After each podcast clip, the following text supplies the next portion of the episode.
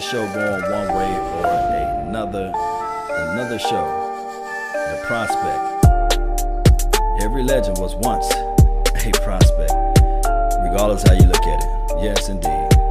As everybody feel into the room, I want you guys to release the anger, release the frustration. You can come at me if you want to. We got to get this thing going. It is what it is at this point. Yes, indeed. So, no, I forgot the number of this episode, but I got uh, a trusty we're not doing. Whoa. Yeah, we're not doing Dallas Prospect live in this case. We're just doing a recap here. So wow, okay, go ahead, let's roll then.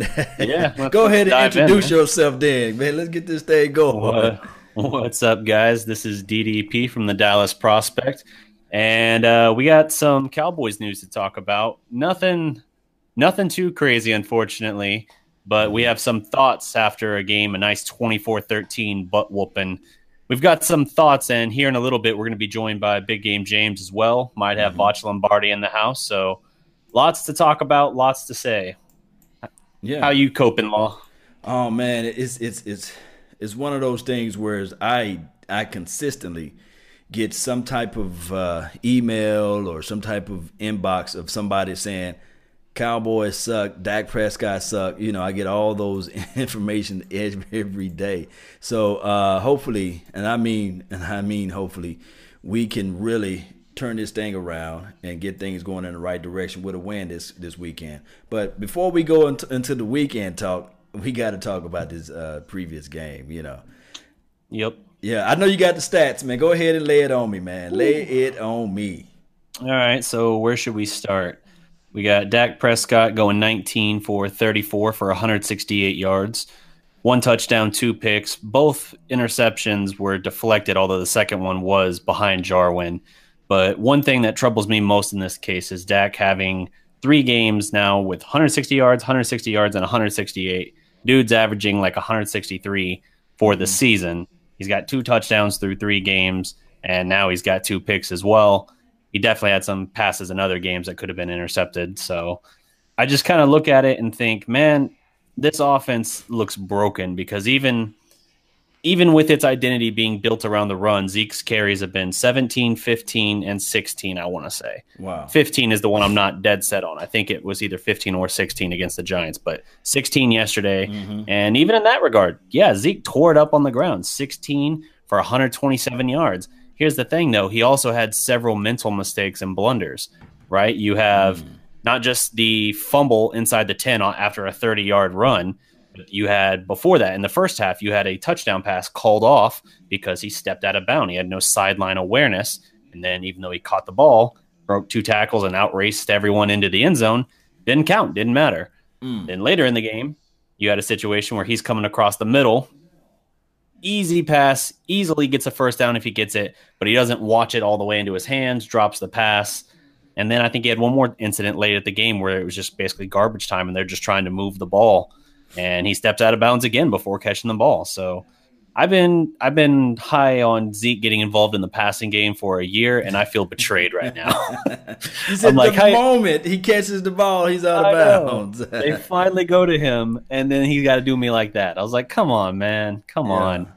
Killing I mean, my credibility out here. it's, it's, it's, it's crazy because we, we don't just like the Cowboys, guys. We love the Cowboys. And it hurt us when we lose because everybody give us a phone call. Everybody notice us uh, out there and they say, hey, when I came into the office this morning, all the coworkers like, how about them Cowboys? You know, uh-huh. they're rubbing it in over me. And one of the guys, he is still a fan. I don't know whether or not the Steelers are winning right now.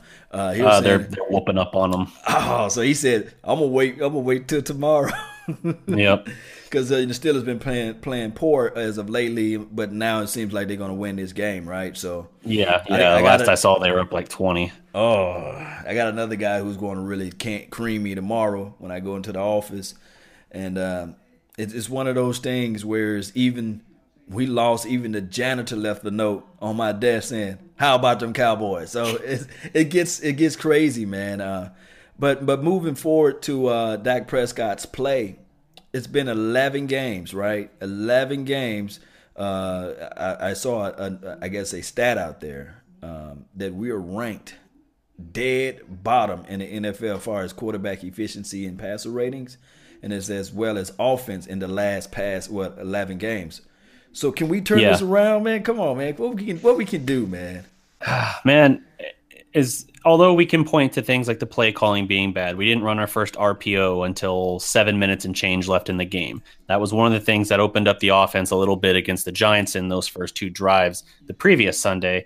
We didn't break our first one out until, I want to say, seven forty-nine in the fourth quarter. Mm-hmm. And Dak had two carries for twenty-one yards. That's not good enough. But at the same time, although the coaching staff and the play calling have a share of the blame, by no means can you suggest it's not on the quarterback as well. Dak was awful again. Mm-hmm. He missed wide open guys. There were times where guys were standing there waiting for the ball. He either doesn't acknowledge them or he just keeps holding on to it. I don't know what he's doing. I think he's too much in his own head at this point where he's trying to find a way to make a bigger play. But even that narrative actually doesn't work, because in his thirty-four pass attempts, not one of them traveled more than fifteen yards through the air. Not one, so, huh? Not one. So what what oh. are we doing here? What, what are we doing? He has made himself into exactly what the narrative is from all the people who have doubted him from the start, which is Captain Checkdown.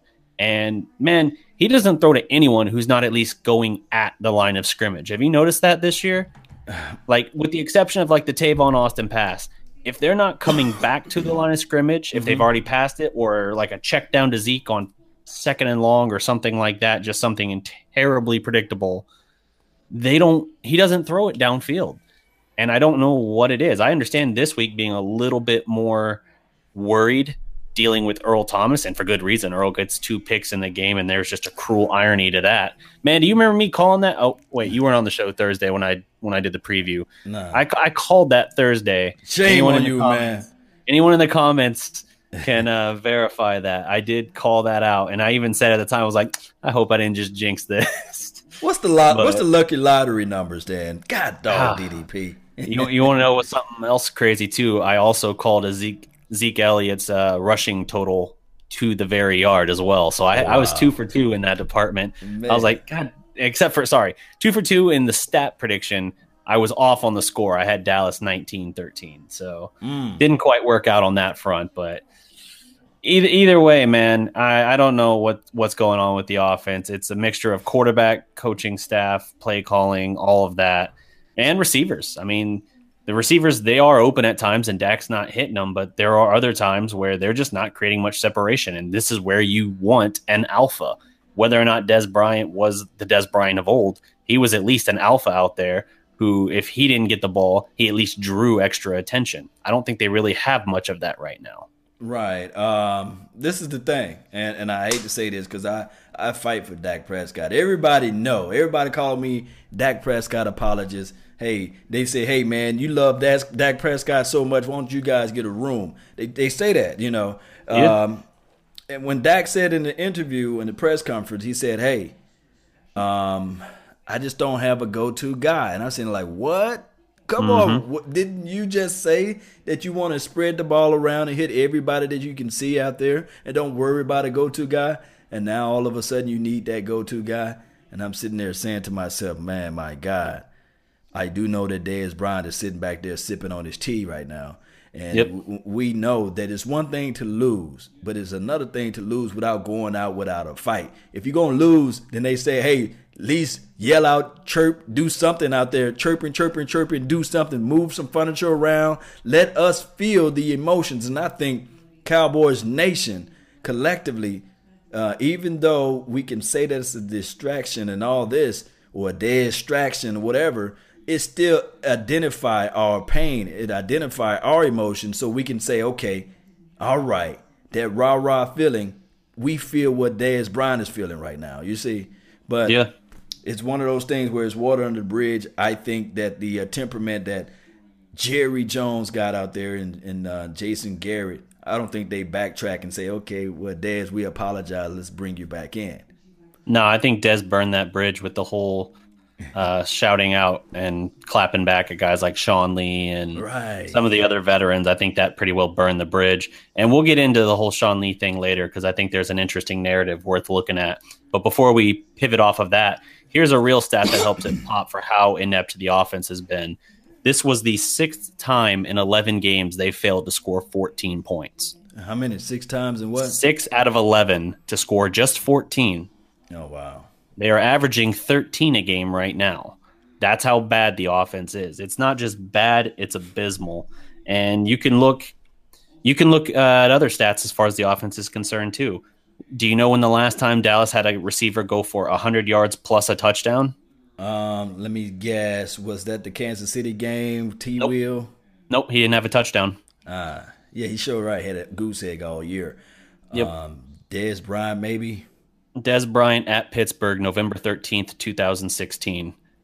Since that time, yeah. one hundred eleven other occurrences of one hundred yards plus a touchdown have occurred around the league. Dallas hasn't had one since then. This is total pandemonium. Yep. Oh, wow. So uh, the thing that we're going to have to really figure out now down the line is um, we – I don't know what to say.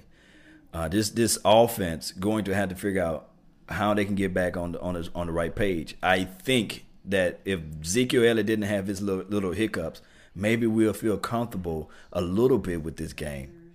Maybe the score would have been different. I don't know if he don't fumble the ball and if, if he was stayed in bound. Maybe the defense can finally play with they you know pin their ears back and just go after yeah. uh, Russell Wilson. So maybe that can change a lot of things. Not trying mm-hmm. to say the the fault is on Ezekiel Elliott because we know that Dak a Dak fair Prescott, share of it is. Yeah, I fair mean, share it is. Yeah, yeah. But we yeah, know that Dak he, Prescott I mean, got at least. Yeah. Throw the ball down the field.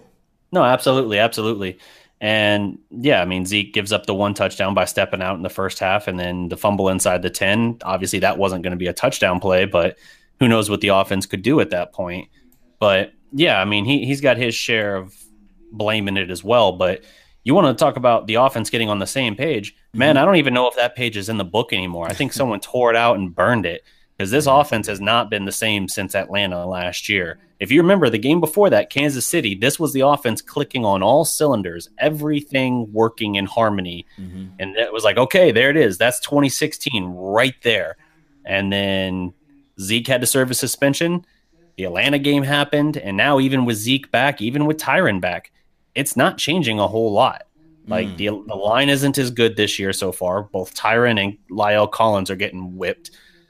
The running game isn't able to take over because even though Zeke had an average of seven point nine yards a carry yesterday, mm-hmm. he still only had sixteen carries. He's failed to even reach twenty carries on the game Shame. or in, in the in a game this season. So it's it's all it's all falling apart, and the play calling is then asking Dak to be a pocket passer when he is proven at every level that's not what he is. He can make some throws from the pocket, but you got to get him in rhythm and you got to get the defense back on its heels a little bit.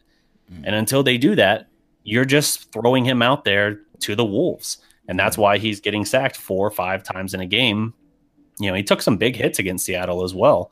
And I think it's affecting him. It's affecting his confidence, how secure he feels in the pocket. And I think that's part of why he's doing so many checkdowns is because he's afraid to really lift his eyes and look down the field. He's keeping everything right in front of him mm-hmm. so he can see, okay, when do I need to run? You know, it's like a fight or flight kind of mode. Mm. Well, yeah, before we go further into what Dak Prescott needs to do and to improve, I just want to give a shout out to those who are been, uh, you know, on in the chat box. Uh, how disrespectful of me not to acknowledge you guys, but here, here we go. I got Lazy Dallas Cowboys Production, uh, the first person to to be in the chat box on the YouTube sides of, of the world. I have Ryan Kirk at the second place, and then I have Brian at third place. And hello, Miss Jackie. Thank you for tuning in too as well. Who do you have over there? Let's see over here. I've got the first one I had was Teflon Breed. What's up? Stevie Mack. Gle. What's up, guys? Anthony Lusk. And Torres Carson, what's good? Brett Bender, I see you. What's up? Uh, that's the, those are the ones I see on the Prospect YouTube. I'm not looking at anything Facebook right now, but I can pull that up on my phone. No doubt. And uh, DeMarcus Stokes, thank you for tuning in. Kerry Teagle and Daniel, I thank all of you guys. We're live right now on the Dallas Prospect Facebook page, uh, Big Game James page, as well as uh, Law Nations and Phantom. Uh, I thank all of you guys for allowing us to uh, talk to you guys about the mighty Dallas Cowboys and what we need to improve on. Uh, do you have your resources pulled up yet? Uh, I got the Big Game James page pulled mm-hmm. up here. I see Shout we out. got uh, yep, Jeffrey Chandler, what's up?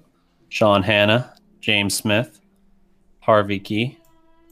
Let's see here. Brandon Timmons, what's up? James Smith, G. Garcia, Jerry Estrada. Man, he's got all kinds of people popping over here. What's up, guys? Shout out to y'all, man. Hey, this is the thing. We can get mad at the moon, but the moon still shines, right? There's nothing we can do about it. The moon is there. We can get mad at the sun rising, but it, that's just what the sun does. So what we got in mind, we have Dak Prescott. For once, we can say this. Uh, he's going to be the quarterback for the rest of the or the remainder of the year. We got yeah. Coach Garrett. There's nothing that we can do about that. He is the coach. So from a fan aspect, because nothing we say today is going to change anything. These are just all our all our opinions. The only way that you can hurt Jerry Jones is through his wallet. And I don't think that we have the power and the strength to uh, shake off Dallas Cowboys, because we kind of drawn to it. We addicted to these Cowboys, silver and blue. We addicted to it, right? So this is the thing. We can only make, um, I guess, fantasy decisions on, on Dak Prescott. Um, I would say this right here. The best thing that they can do for Dak Prescott is to maybe give him a college-style offense. Maybe roll him That's out, do more R P Os. In twenty sixteen. Yeah. Right. Just, just strap the playbook. Uh, I heard Jesse Holly from one oh five point three, the fans, mentioned uh, the fact that with Jason Garrett's system, they need an X. In the same system that they're running, I, I know it's a cross, it's a ha- hybrid of Jason Garrett and Scott Linehan. But if you look back at both of those guys' system, they always had an X receiver, right? They always had somebody who who's physical, a dominant receiver that you can depend on with a decent running back. I think in the early years of uh, uh, Scott Linehan, he had a, a running back named Rod or Rob Smith or something like that for Minnesota Vikings when he played for the Minnesota Vikings. Shout out to Ohio State. I think he ran for that team. Um, and then moving forward, they always had some type of running back, whether it be an Adrian Peterson or whoever he coached during that time, if he was coaching on that team or being a substitute coach. Uh, I don't know if Linehan, Linehan had crossover with Peterson in Minnesota. He, had, he was to Detroit by then. Okay, he was, well, then he had uh, Megatron. Calvin Johnson, Calvin yeah. Johnson. That was that was his big weapon there. That was his big weapon. And then we can already know what Jason Garrett got his offense from, from the nineties Cowboys. Uh, this yep. team, as much as we love uh, Troy Aikman and everything, Dak Prescott is not Troy Aikman. You know, no, Troy Aikman no. was an accurate passer of the ball, first round draft pick to be to, that that I must add in. And Troy Aikman rallied, hold on, held on to the ball as long as Dak Prescott did. So mm-hmm. the best thing that they can do with this offense right now is is to call uh, what's that guy that used to coach for uh, Mississippi State, or if he's still coaching for Mississippi State. You're um, talking about Prescott's college coach, Mullins, right. who I think is at Florida now. He he coached uh, Tim Tebow. He coached Alex Smith. And how ironic that Dak Prescott is the same quarterback, then uh, is, is in the same wheelhouse as those guys.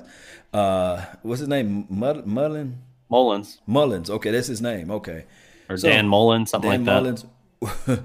Unless they just say, okay, Jerry Jones got the money. I do know, because coaches don't. They're not on the salary cap. He can give him a call and say, "Hey, do you want to coach for the Cowboys offense?" You know, that's yeah. the only that's the only thing we can do. Or send scouts and send guys down there and say, "Okay, Dan, what did you do to help Dak Prescott out? What did you do to help Tim Tebow out? What did you do to help Alex Smith out? Can we can we copy those things and paste it over here with the Dallas Cowboys? Or can we just call the uh, the coach that coached um, Ezekiel Elliott from Ohio State. I forgot his name. Urban Meyer. Urban Meyer. See, you, you, you good with the names over here. Because I think that they have a quarterback with a similar traits of Dak Prescott, if I'm not mistaken, when uh, Ezekiel Elliott was playing up there. Uh, yeah, J T Barrett. Well, you know. I'm just talking about the quarterback, but. Yeah. I mean, so here, here's my, my feeling on that. I still think that you can win with Dak Prescott, but here's here's where I've evolved more. I don't know if it's that I've evolved more on the subject, or if it's just that I feel it to a greater degree than I did before, even though I was aware of it before.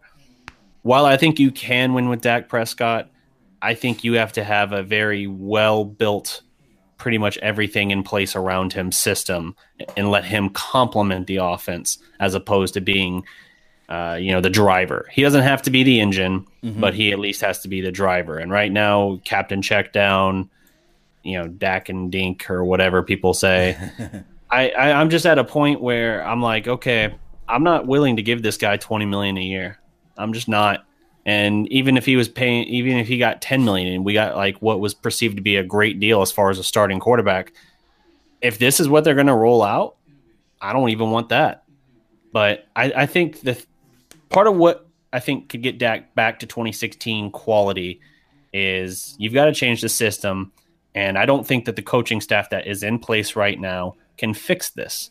I really don't. I have no faith in this coaching staff, and my faith in Dak is quite shaken. I still think that there is something that can be salvaged from him, but I don't think it'll happen with this coaching staff. And that means either during the season, we're going to have to see Jason Garrett fired, or we're going to have to see someone take the play calling out of Linehan's hands. And for that to happen, I don't know what it's going to take, because Garrett is still reaffirming today to the media he has not had his faith in Linehan shaken in the slightest, and that's just mind-blowing to me. Yeah, um, mm. and, and and I guess moving Scott Linehan into the uh, press box there, supposed to help out, supposed to be able to see things uh, clearly. Move him to the unemployment line. And then next in line we have Kellen Moore, right? So he's supposed to be like the third assistant. Kellen coach. Moore's the oh yeah yeah. Uh, here's the thing. I'm not, yeah, but I'm not worried about Kellen Moore, honestly, because, yeah, he's the quarterback coach, but Dak was already starting to go into the tank before Kellen Moore got hired for the quarterback coach job.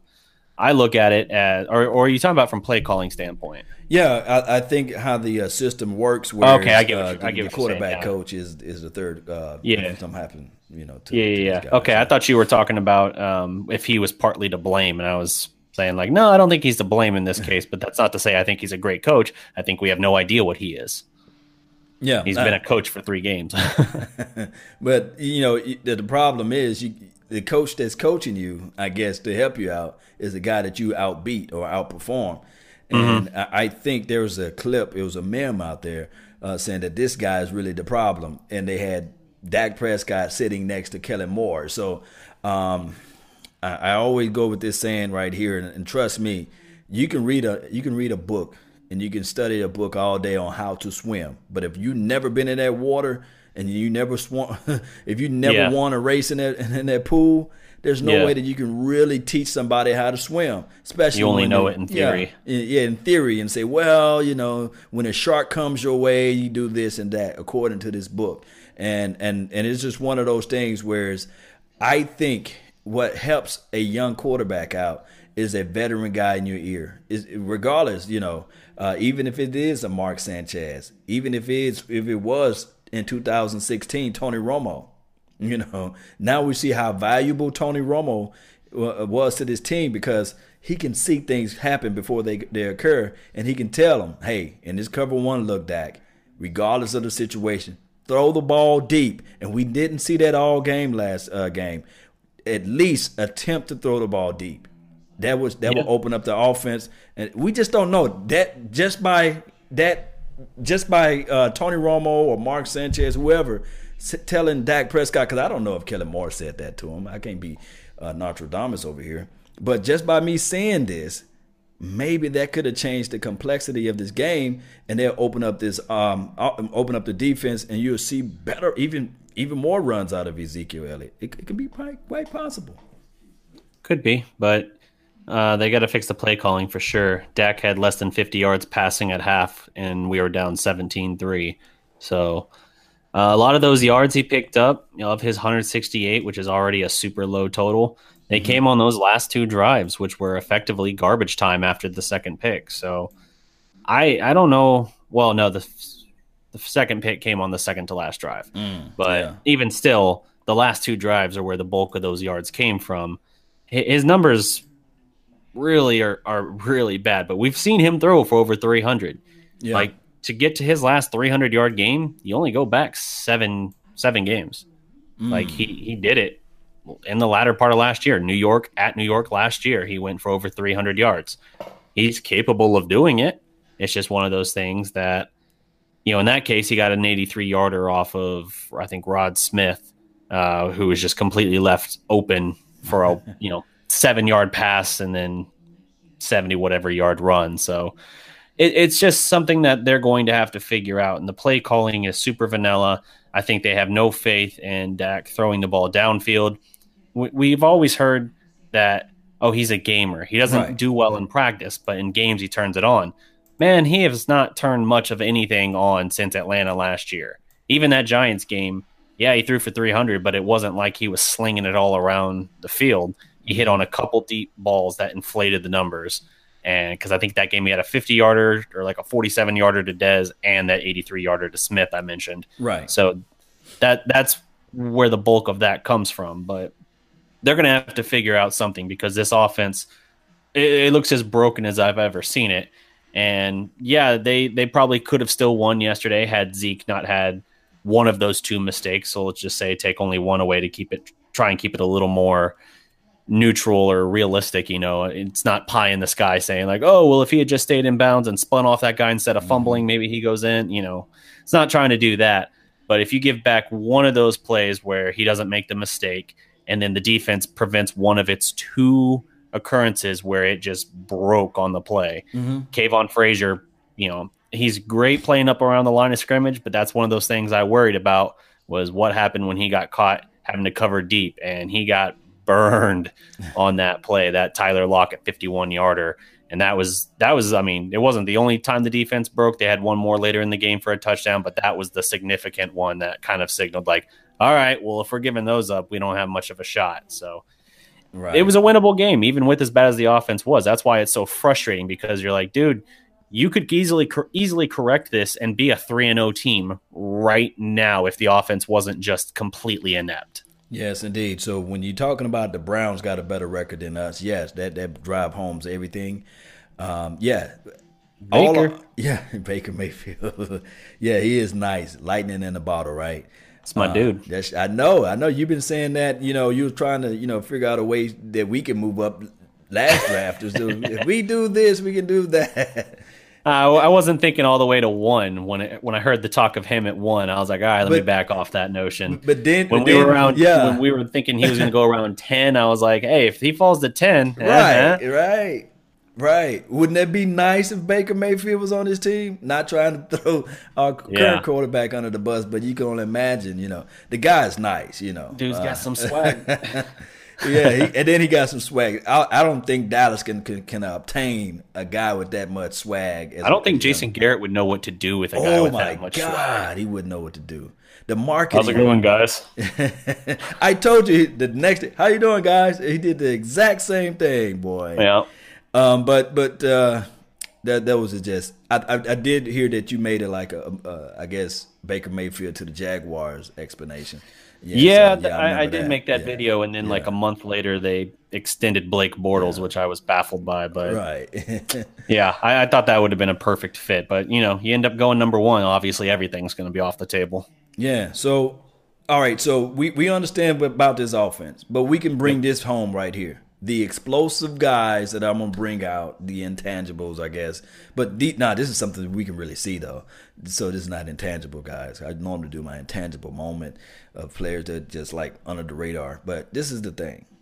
The explosive guys that we do have on offense, because I do know that we love to be negative.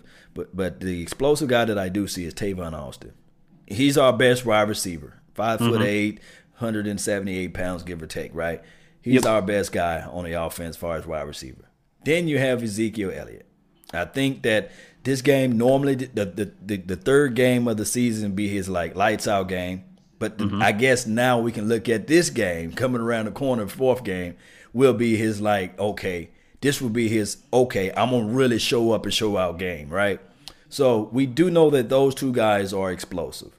So if I'm Jason Garrett, if I want to keep my job here at the Cowboys Nation, you know what I mean? I will figure out a way to not keep number ten on the bench, and I'll figure out a way to get Ezekiel Elliott invo- involved in this game with more than sixteen-plus carries. What are your thoughts? sixteen-plus carries, yeah, he's got absolutely got to get more carries than that. I mean, again, he went seven point nine a carry in this game. The problem was the offense had been so bad up until that point. They fell behind by, what, seventeen at one point? They're down, yeah. I mean, they they fall behind, no, yeah, seventeen, eleven points kept bouncing back in there. But uh, because they fell behind double-digit, they start throwing the ball more, and then the defense breaks a couple times. That makes it even further of a climb.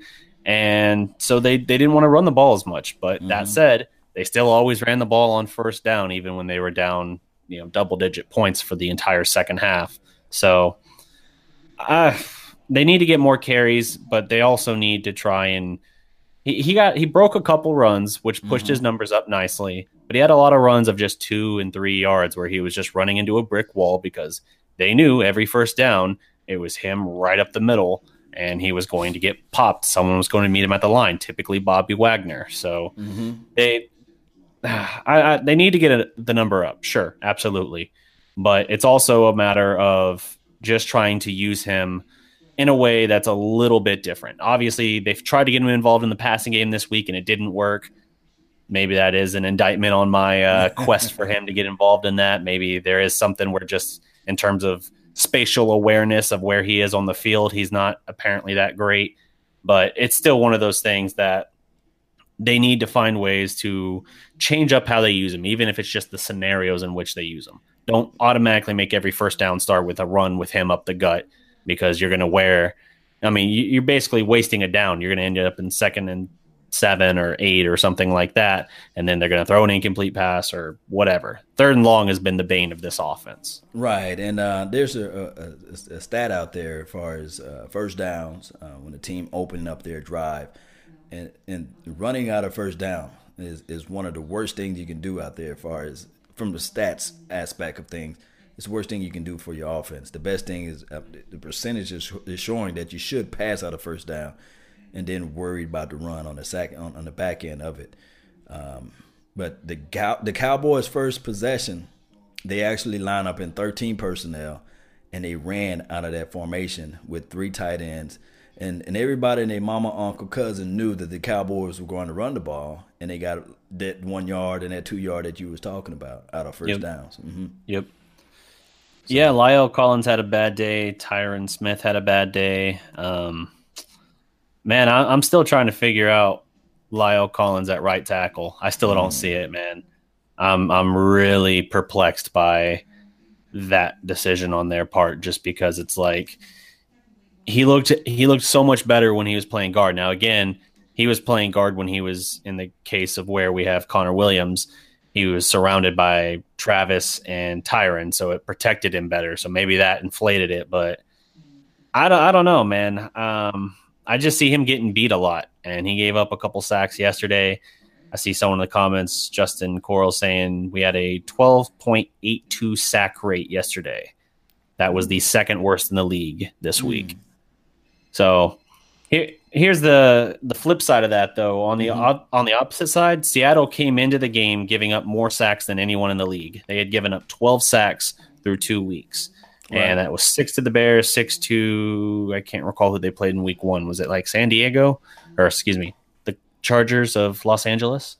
I, I can't right. recall, but uh, regardless, they had given up six and six in their first two weeks. Dallas came into that game yesterday as the second. Uh, the team with the second most sacks behind the Chicago Bears. Bears had ten, Cowboys had nine entering the game. Dallas only got Russell Wilson twice, and the second time was even kind of an iffy got because mm. it was a designed run where he just got like half a yard short of the original line of scrimmage from Jalen Smith pulling him down. But the the other one where you had DeMarcus Lawrence and Sean Lee get to get to Russell and wrap him up, that was a, pretty much a house blitz. Right. So you sent the house. That's really the only effective sack they got on the day. And Seattle, I, this is another thing I said, man. I said that even though Seattle had given up twelve sacks, I didn't think it was, based on how those sacks occurred, I didn't think it was something that was, from a technical standpoint, a huge issue for them. I felt like there were some scenario-based cases that affected it and just some things that could be easily cleaned up. And it looks like they were yesterday. So that's something for Dallas, only getting two sacks despite being the second highest and, you know, facing what it looked like a perfect matchup for Dallas. Mm-hmm. And they absolutely failed to exploit it. Uh, you have Rod Marinelli after the game talking about how someone's got to someone's got to, you know, help out as far as getting pressure because all they're doing is chipping DeMarcus Lawrence. Someone else has to be able to get home. You got guys like Randy Gregory in the game. He recorded a goose egg on the box score, box sheet. No tackles. The only time you saw him was when he punched the dude in the face and got the fifteen-yard penalty that gave away three free points right before half. Yeah, and, and that changed the uh, complexity of the game. Um, I got a law theory of loss production. There's, you guys can coin that if you want to, you know. But this is the thing. I feel that the temperament and all of the um, the enthusiasm went out of the building when Tyron Crawford, you know, hit, uh, I guess what you call Russell Wilson. First Seattle drive? Yeah. You know, so you, it, it's just one of those things where the N F L new ruling, uh, as far as the uh, quarterback hitting the quarterback, we saw mm-hmm. that the we saw that the defensive ends, they played with less speed. They played thinking that if we touch this guy now, um, they're gonna call a personal flag, you know, a personal foul or what have you. I said personal flag. Yeah. They're gonna call a personal foul on that uh, on those plays. And I saw uh, Jalen Smith. He was he was clearly. If he would have came in full speed, he would have had the sack, but he let up because he just didn't want to get, get fined or called uh, for a personal foul, which would truly hurt the team. I think that the N F L need to change those rulings. And I'm not saying it just because we lost. And, of course, we had a personal foul uh, that, that was called on our player do- towards the latter part, but I think that that was just like one of those uh, garbage time, we're going to do a filler call to, you know, because the guy really just pushed Dak Prescott, and they said, oh, personal foul. Uh, but they're going to have to really change that ruling because I think that, you know, our guys were getting home, but they just didn't want to tackle the guy. They just, just like they let up because they didn't want to have those fines. They didn't want to put the team in a, batter, in a bad situation, basically. Yeah. What I tweeted during the game uh-huh. uh, about that was basically – Tyrone's mistake was he didn't rock the quarterback to sleep gently in his arms while singing him a lullaby and then tuck him in on the field with a nice kiss on the forehead. That's what was really lacking. And that's funny because I saw uh, today there was uh, a little bit of a viral video going around with like a, a guy and his girlfriend basically enacting just that. And I was like, oh, I I should have coined that or whatever. It's on the yeah. sport. It's on the uh, Dallas Sports Fanatic Twitter account if you want to look. That is out there. Yes, indeed. My timestamp preserves it. But uh, yeah, so th- it, it's a joke how much that rule's messed up, and we haven't even had the worst case of it yet. Yeah, the Tyrone one was a horrible call, horrible. But it was on the first Seattle drive, and Dallas did get off the field without giving up any points. You know, we had a makeup call in that degree late in the game. They had one where. We had like an eighteen-yard catch to Cole Beasley on that second-to-last drive. And then right after, like on top of that, you had another fifteen yards added for a hit on Dak, which was even less egregious, I thought, than the one Tyrone had on uh, Russell Wilson. But they they threw the flag. And, you know, the if you want to look at someone who's really suffering from this, look at the Packers and Clay Matthews. He's been flagged in every game, all three games right. for the same thing. He's like, I literally don't know what to even do anymore. Like, I don't right. know how I'm supposed to tackle because he's driving through. He's not leaving his feet. He's not hitting them high. He's not hitting them low, hitting them with the shoulder, even trying to roll away in midair after he's seen that he's made the hit. So mm. it, it's, it's a, it's a mess for sure. But I don't know if it's something that'll be fixed in season because that doesn't usually happen. Could they do it? Yeah. You just got to take some of the emphasis off of it and tell the officials to scale back a little bit. But yeah. for whatever reason, it's not happening right now, and the whole league is in a little bit of disarray over it. It's very subjective. And then on top of that, you know, we saw when um, when Tavon Austin, when he was running out of bounds, there's clearly a horse collar. And I'm like, come on, what a flag. I said, add fifteen more, add fifteen more. And the ref that looked at each other and said, okay, let's go. Yep, I, I was looking yeah. for that call, and uh, I'm not saying we're not trying to nitpick or be ticky tacky with it, but we saw how momentum can swing a game, and it all all it takes is one or two plays like that, fifteen yards closer to the uh, you know to your side of the of the ball, you know mm-hmm. you, you can actually flip the field, and then on top of that, you're talking about valuable reps because I really think that although we still was able to get them off the field, I think one of our players went down with an injury. Um, Uh, after that Tyron Crawford, uh, quote-unquote, personal foul or what have you. Yeah. I forgot the name of the player, but I, I'll bring it up on, an, on another stream um, out there. But oh, as far as the offense, I, I wanted to, to, to touch on that before it escapes my mind. Uh, would you rather have a dominant left side or would you rather have a decent left side of your offensive line? Mm. And, and I got a theory with this. Uh, we know for sure La'el Collins can, can can play guard. We know that he's a big, massive guy. We we won't have to worry about his strength inside. We and think not, he can. He's he's also had a small sample size at guard. Remember, he missed almost all of twenty sixteen with that, mm-hmm. and then he was right tackle in seventeen, and now this year. Right. So that's what I'm saying. So if you move La'el La'el Collins, La'el Collins, La'el La'el Collins to the left guard, now you have for sure that that left side of the field is okay. At least Dak Prescott can say, okay, I can go through my progressions. I know for sure that I have more time to my left side of the of, of the field versus then that's my blind side. And you kick mm-hmm. number fifty-two to the right. And now I do know that the, the Dallas Cowboys to right tackle. Yeah, yeah, to right tackle. Yeah. So what will happen with the Dallas Cowboys? They they're not going to change that because it's in the middle of the season and they say well, all our off-season program. Dictate that you know we don't want like, we don't, yeah. yeah we don't want to regress in that factor as far as uh, uh number fifty-two we want him sure. as left guard you know so sure but do you really want to throw Connor Williams right now to every team's best pass rusher because that's what he's going to face on the right tackle? That's what I'm saying. Would you rather have a great left side of the field or would you rather have a decent? Because right now the way La'el Collins is losing. He's losing on the right side, whether it be a penalty, whether it be mm-hmm. a whiff on a block, or whether it be just just flat foot, just not getting his hips out and kicking out to the right quick enough. I yeah. think I think just naturally with my eyes, and I'm not the greatest scout of offensive lineman play, but with my eyes, I can think that Connor is a little bit quicker than La'el.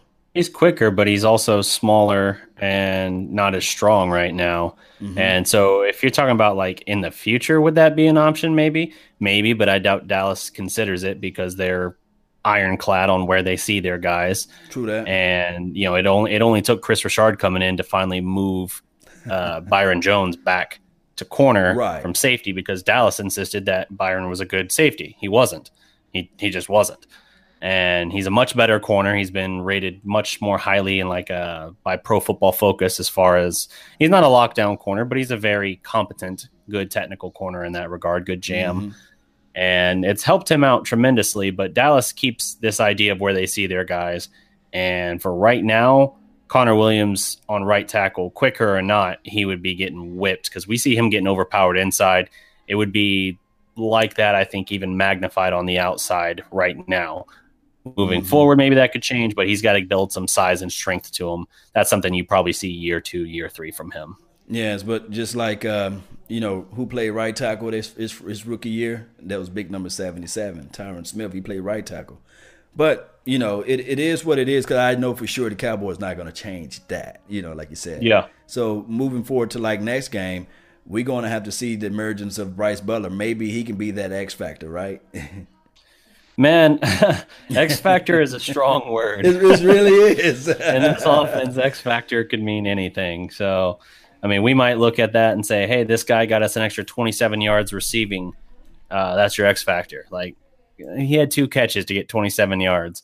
Unless one of them's a touchdown, I don't even want to entertain that thought. Right. So, I man, I don't know. I, I kind of view it as um, – They're just going to have to build and see what they can do because there are so many parts right now. The line will get better. If they keep this core together, which they're all signed and under contract for a good while now, they'll get better. That'll improve. That'll help the running game a little bit. But what they got to figure out is the coaching as far as who, like just general, who the coaches are, what the play calls are, and is Dak the right signal caller? That That's how I look at the offense. Uh, I wanted to pivot real quick, unless you had something else to say. No, no, uh, no, no, no, no. no we can we can pivot. So and move I, around. Th- this popped into my brain uh, when you were talking about kind of an intangible player and all of that. Now we talk about guys that typically fly under the radar, right. but I wanted to sh- kind of shine a spotlight a little bit on a guy that we've been well less so these days, but we're pretty critical of when he was drafted. Leighton Vander Esch had oh, yeah. himself a game yesterday. Now, we didn't notice it because, you know, we were getting pretty much embarrassed on national T V, but the dude had, he came in for relief of Sean Lee, who left the game with eleven tackles and six of which were solo.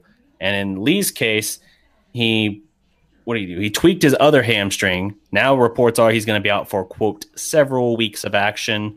So that's that means you're getting L V E right now, and you're going to see exactly what he can do. In the in relief yesterday, he had eleven tackles, ten of which were solo tackles. As far as, I think James posted the stat earlier, uh, he has, like, in the N F L for, like, his number of snaps, he has, like, the highest percentage of solo tackles in the N F L among linebackers. Mm. And in the last two games alone, sixty-one snaps of action, which were the two relief efforts of Sean Lee, he has eighteen total tackles.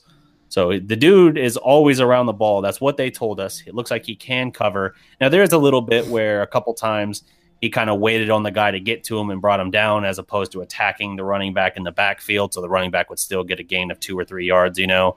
And, you know, you, you want to have your guy go to the ball, but I understand he's a young player just trying to kind of stick to his assignment and do what he knows. Like, I know I can stop you if you come at me here, but if I dive at you, I'm afraid I might miss, you know, that kind of thing.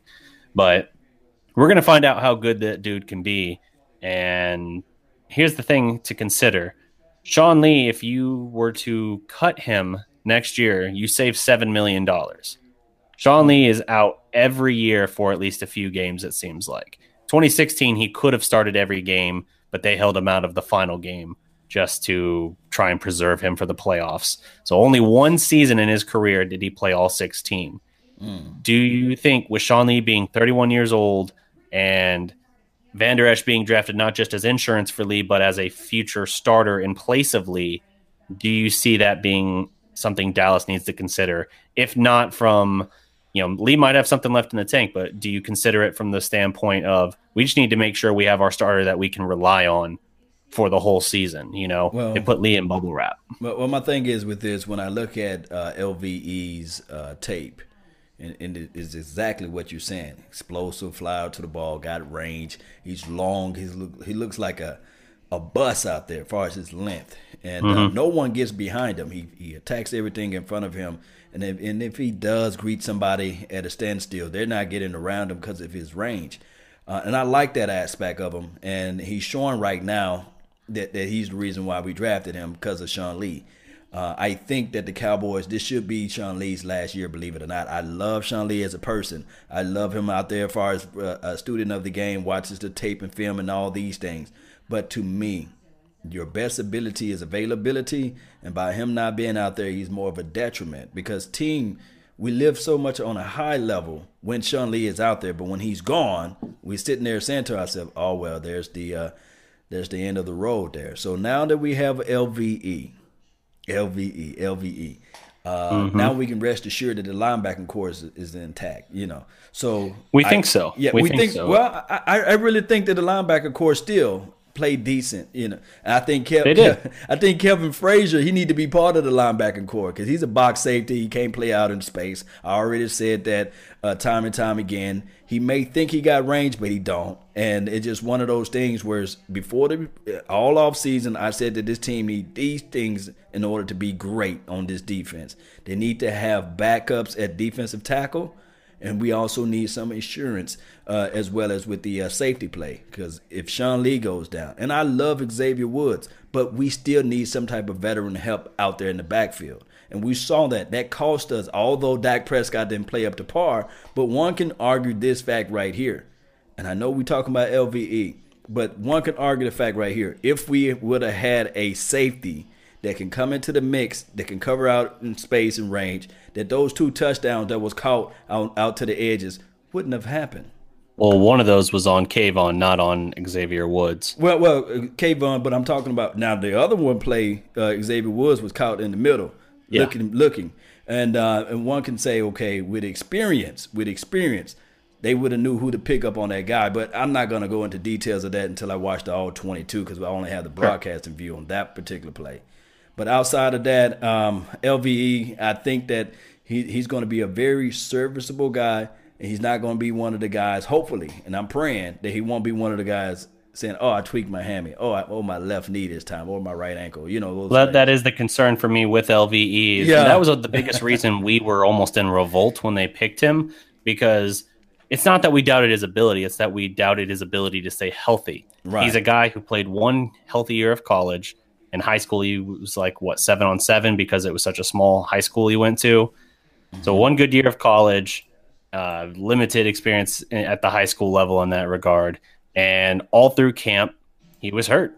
It was a groin. It was an ankle. It was, you know, it was just any number of things. I didn't think he was even going to be on the like active game day roster week one against Carolina. Right. And that was something that I was kind of like starting to like draw a lot too. Like, you know, why are we overlooking this? This should be a significant thing that our number one draft pick can't make the open, can't make the game roster on opening day. And, you know, it ended up being, look where we are now, you know, mm-hmm. Now you're looking at it and you're like, okay, this dude is not only we're, we're banking on him so much that we're discussing. Yeah, we can let, we can totally let Sean Lee go in the offseason because we got L V E, you know? Mm-hmm. Well, we'll see, man, because as long as Calvin Ridley going out there and it's explosive and doing all them things for the Atlanta Falcons, we're going to be really looking at ourselves like, oh, my God. Something, a Sports Fury raid has started blowing up the Dallas Prospect YouTube account. Uh, looks like the Sports Fury gave us a shout out, and we literally have had like forty something and still going people commenting raid, Sports Fury raid, and so forth. That's cool. Salute. Dilly dilly, guys. Shout out to Sports Fury for all the extra traffic. Yes, indeed. We had to bring them on aboard. You know, I know they got yeah. some, uh, some some frustration that they want to give up, get out their uh, chest and mind uh, about this game too. So we're gonna have to bring them on aboard one day. Yeah. Hey, uh. Mm-hmm. S- Guys here from the Sports Fury, how about you hit that subscribe button while you're here? Oh, okay. I see that you are. Thank you. Yes, indeed. Yes, indeed. I, I, I refresh the page and it's like, oh, hey, that is happening. What's up, guys? Shout out to y'all, man. Um, we can man, do a quick... their numbers travel. Yeah, it's still going, man.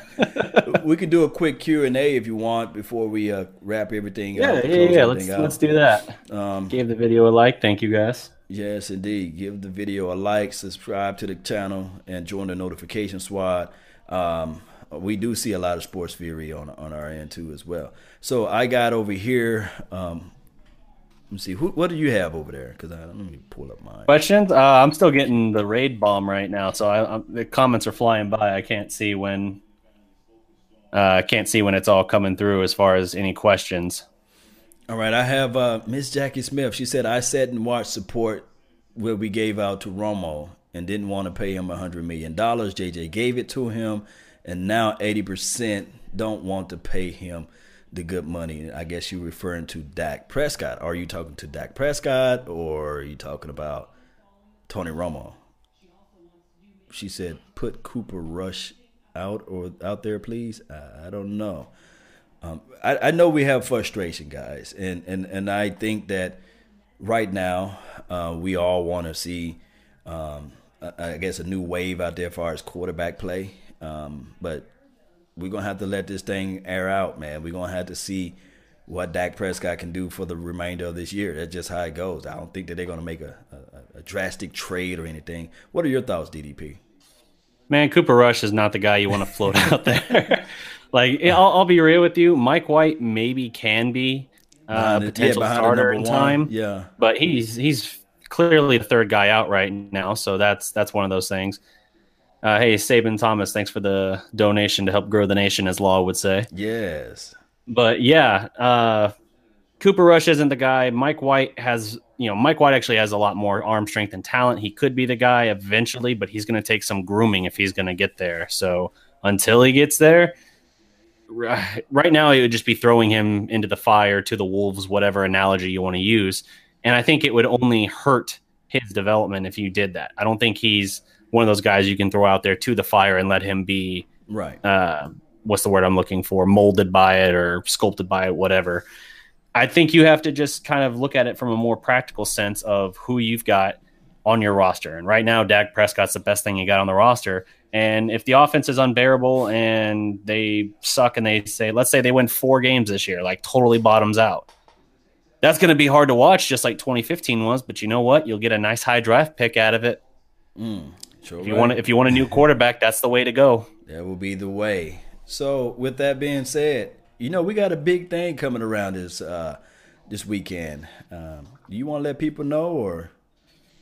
Uh, how about, how about you, Uh, lead the charge on this one. Yes. I think you I think you got a little bit of a more clear thing, but yes. yeah, we, we've got something to announce here. Yes. Uh, um, you guys, y- y'all love Cowboys, right?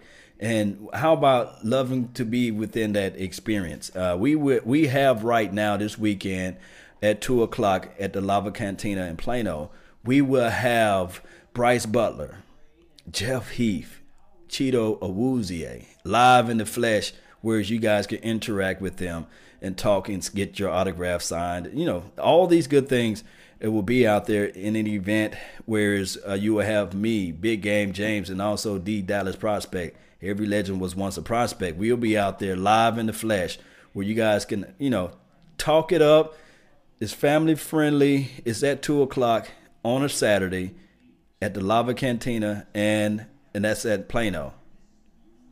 Yeah. Yes, indeed. So I would like for you guys to come on out and support and enjoy the experience. Uh, we will have uh, a whole bunch of things like memorabilia for from as far as the Drew Pearson. He will be there, as well as we will have Emmitt Smith book signings too as well. Got some uh, autograph signatures on, on Emmitt Smith books. So I'd like to see you guys out there at the Lava Cantina in Plano. Yeah, man, I'm I'm really looking forward to it. Uh, it's it's always cool to to get out there and interact with, you know, every all the viewers and everyone who watch us.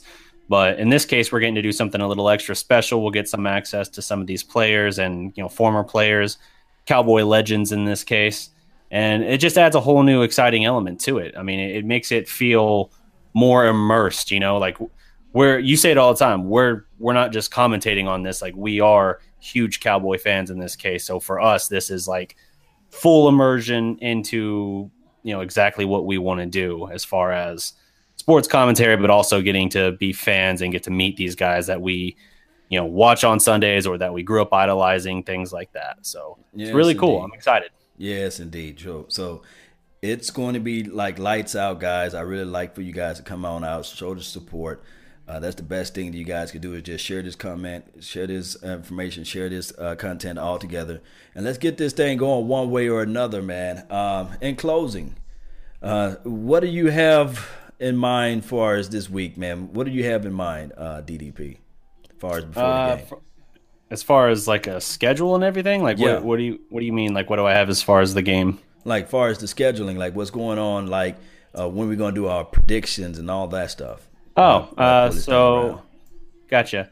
Well, Thursdays are typically when I would do it, but that doesn't work great for your schedule, so we can try to make a tweak. Maybe we do it like Friday or something like that, but we'll we'll figure that part out if Thursday doesn't work for you. That's usually when I do my preview and predictions and all of that ahead of time, and right. Then obviously like this show's Monday is my recap day. Uh, yeah, we'll we'll take it from there. Yes, indeed, man. So with that being said, Thursday or maybe Friday, we're going to join together and do another show, uh, whereas we're going to talk about the prediction, what's going to, who's going to win. And then we might also add in some extra spice this weekend on Saturday. I will see you guys out there. D D P, tell them where they can find you at. You can find us on Twitter at Dallas Prospect. We also have Facebook, Instagram, all that. All those are going to be just the Dallas Prospect. Check us out. Check us out as far as the website, the dallas prospect dot com. If you want to read my writings and my articles on the Cowboys and Mavericks, you can find them either on the dallas prospect dot com or dallas sports fanatics dot com. Sometimes those make it onto Bleacher Report as well. Humble brag. But uh, keep an eye out for those. Law, I know that you read them and like them and all that, and appreciate yeah. uh, whenever you share them. It's always awesome as well. But yeah, as far as that, if you guys just want to help us grow and support everything, we got Patreon and all that as well. So we're going to keep grinding, and we're going to keep putting out the best content that we can. And it feels like we got some good momentum behind us now. Yes, indeed. Let's get this thing going one way or another. I do know that we feel like we're down and we feel like we out, but we Cowboy Nation. One way or another, we all bleed silver and blue. We're going to have to win this game. I think that maybe we changing everything around. Maybe we are a home team. Maybe we can get out there. I want everybody to be out there ninety-five thousand strong, repping that silver and blue. I said it last time we won. Let's do this thing one way or another. This is your brother from another mother. No other. Don't look like Danny Glover, but I keep it cool with you guys. And remember, you all are listening and to nothing but the best. Salute. We're out.